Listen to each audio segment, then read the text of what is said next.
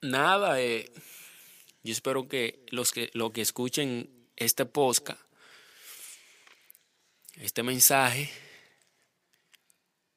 se lleven de su padre, de su madre, y tenga conciencia de que la vida va cambiando, la vida es, ahora mismo la vida es un peligro. No podemos estar haciendo cosas por simplemente quedar bien con, con las otras personas.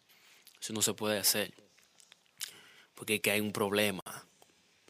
Después que usted hace el hecho, ya usted está jodido, ya usted no puede darle, no le puede dar para atrás al tiempo. Ya después que usted hizo ese hecho, ya absolutamente usted se jodió. Ya no hay nada que hacer.